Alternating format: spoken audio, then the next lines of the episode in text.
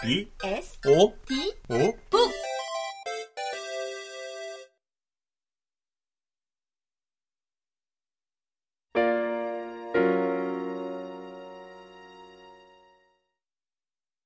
시차 적응.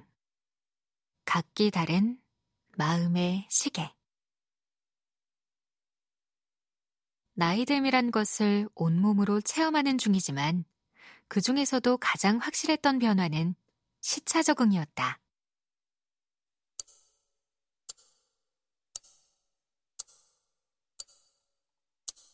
도대체 시차 적응이란 게 왜 있는가 싶던 때가 있었다. 좀 덜 자고 빨리 잠들면 맞춰지는 게 신체식이 아니었던가? 어느 때부터였는지 정확히 기억은 안 나지만 수면 유도제를 동원해 맞추려 해도 어김없이 한국 시간으로 내가 잠들 때쯤이면 머리가 멈추는 듯한 느낌이 들기 시작하며 더 이상 내 몸이 내 기분을 따라오지 못한다는 걸 깨달았다. 사람의 감정에도 시차가 있다.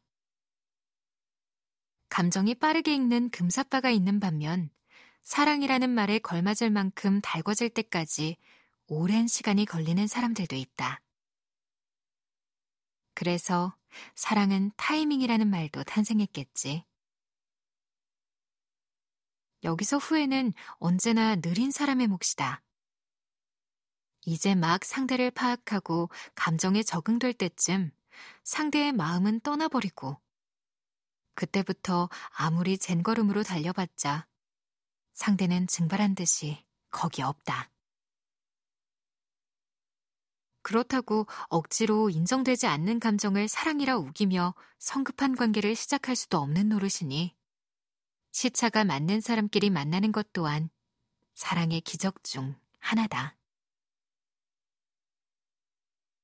사랑에 빠지는 순간뿐이랴. 이별 또한 그렇다. 나는 아직 연인이었던 시간에 머물러 있는데 상대는 아닐 때. 반대로 이미 식어버린 마음을 들고 어쩔 줄 몰라 미안했던 때.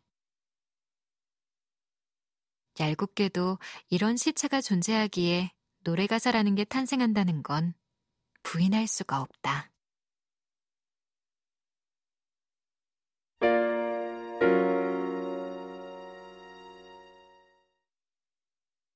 사과하다. 기다림이 필요한 시간. 사과를 전장의 백기처럼 생각하는 사람들이 있다.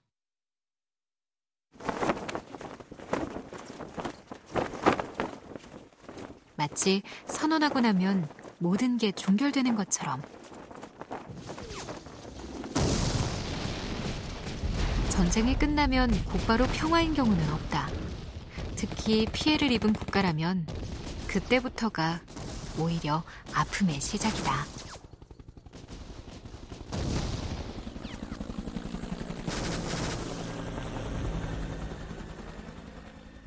전쟁통에는 생존만이 문제였다면 전쟁이 휩쓸고 앗아간 모든 것들을 복구해 나가며 겪는 고통이 삶의 일상이 되는 것은 가장 슬픈 풍경이다. 다툼은 작은 의미에서 전쟁과 속성이 같다. 이권이 부딪히고 신념이 충돌하고 분노 분출 외에는 방법이 없을 때 우리는 다툰다. 쌍방과 실이라 분노가 식으면서 자연스레 화해를 하는 경우라면 이상적이지만 여기서는 한쪽 과실이 조금 더 클 경우의 이야기를 하고자 한다. 이상하게도 피해 입은 자들을 위로하는 이야기는 차고 넘치는데 피해 입힌 자들을 성찰하게 하는 이야기는 적다. 사과를 하는 쪽에서는 미안하다는 말을 하는 순간 주도권을 갖는 착각을 한다. 물론 사과하는 일은 어렵다. 그렇기 때문인지 사과한다는 게 얼마나 대단한 건지에 심취해서 포커스를 상대가 내 사과를 어떻게 받는지에 맞추기 시작한다. 미안하다고 했잖아 라는 말. 이 문장만 봐도 이유도 생각나지 않는 짜증이 밀려오지 않는가?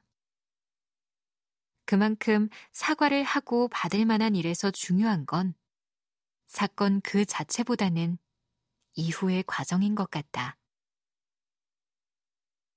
사과를 받을 입장일 때를 떠올려 보자. 상대가 미안하다고 말하는 순간은 마치 끓는 냄비가 올라간 가스레인지에 불을 끄는 것과도 같다.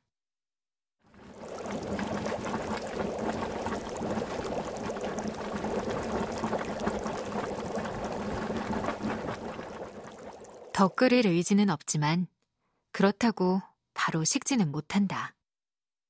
내 의지로 되는 일이 아니다. 그래서 이때 흔들리는 동공으로 잔분노를 표출하기도 한다. 미안한 줄 알면 그러지 말았어야지. 그러게 내가 말했잖아. 등등이 단골대사다. 물론 이 말을 하지 않는다면 베스트다. 그러나 사과를 하는 입장에서 사과를 받는 태도에 점수를 매길 권한은 없다. 사과를 받은 사람 쪽에서 필요한 겸연적은 시간이란 게 있다. 마지못해 내민 손을 잡아주고 다시 웃으며 이야기 나누기까지 떼는 한 걸음 한 걸음은 몹시도 무겁다. 이 무거운 발걸음을 기다려주는 것까지가 진짜 사과다.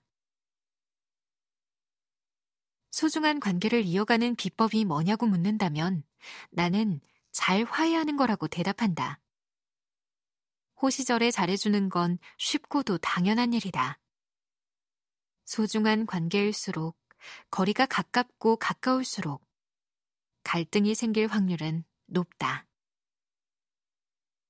그러니 이 갈등을 어떻게 어루만져 다음 단계로 가는지가 중요하다.